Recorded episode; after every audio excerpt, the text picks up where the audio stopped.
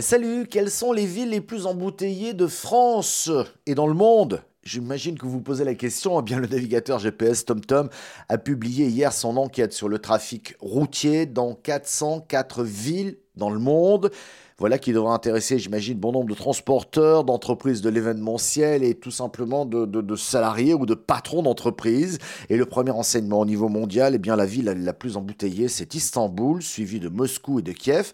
Et en France, eh, ce n'est pas une surprise, la ville la plus embouteillée, c'est Paris, elle se situe au niveau mondial à la 37e place, mais elle a gagné 5 places depuis 2020.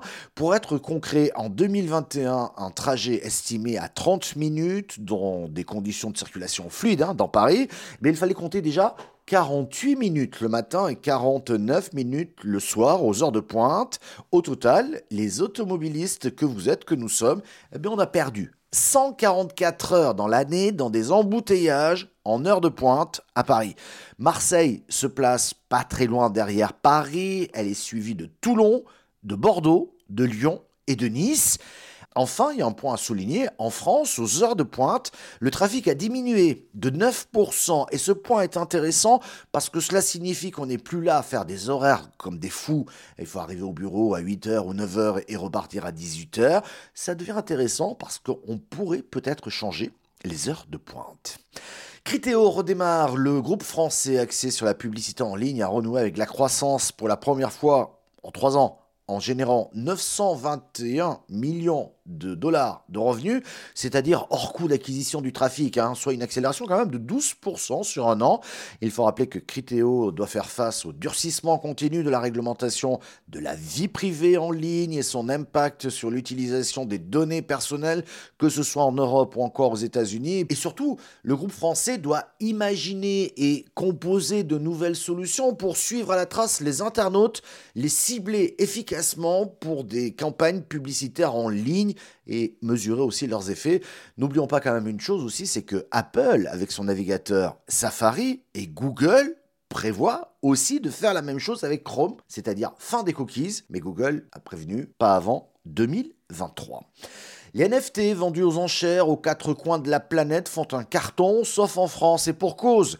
Les commissaires-priseurs ne sont pas autorisés à vendre des actifs incorporels non rattachés à un bien physique, ce qui fait de l'Hexagone le dernier pays à disposer d'une réglementation aussi restrictive, obligeant les acteurs à des tours de passe-passe finalement. Mais peut-être que nous passons là à côté de gros business et peut-être même nous allons rater de belles opportunités avec ces nouvelles technologies si la loi ne change pas. Et le temps passe, car si les ventes aux enchères publiques de NFT d'art étaient encore limitées en 2021, selon ArtPrice, qui en a dénombré 265 dans le monde, pour un total de 227 millions de dollars, elle pourrait bien exploser totalement cette année. Allez, tiens, on part à la rencontre d'un coach artistique. C'est parti. Et pour terminer cette émission, le portrait de notre entrepreneur créateur accompagné par le réseau BGE. Il s'agit cette semaine d'Anissé Aboud, coach artistique. Son nom de scène est Daticha et nous sommes allés à sa rencontre à Rennes. Des tartines, mais mangent des. Je me tripe sur le beat.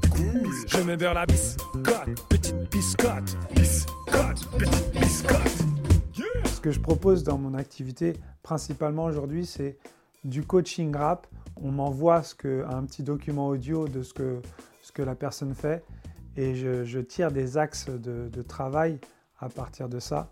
Il y, a une autre chose que je, que je propose, c'est des retours de freestyle. En gros, je peux faire un diagnostic sur le flow, sur l'écriture, sur comment on pose la voix sur l'enregistrement ou le mix en général.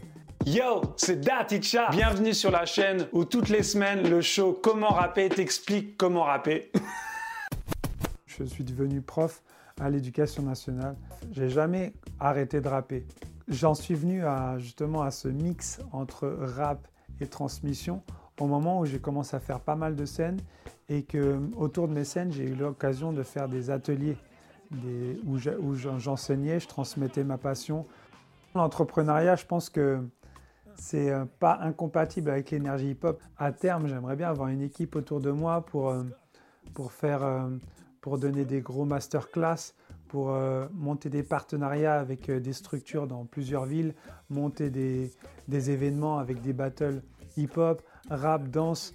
Aujourd'hui, qu'est-ce que je peux demander de plus à part partager avec les gens? Et je me lève en disant, je fais du rap et je kiffe avec les gens et en plus j'arrive à vivre de ce qui me fait kiffer. Bah, je suis épanoui, ça se voit ou pas? Demain, le podcast du jour sera l'émission de TV qui sera diffusée ce week-end. À la télévision, bien entendu, mais aussi à la radio et sur le podcast. Belle journée à vous tous, salut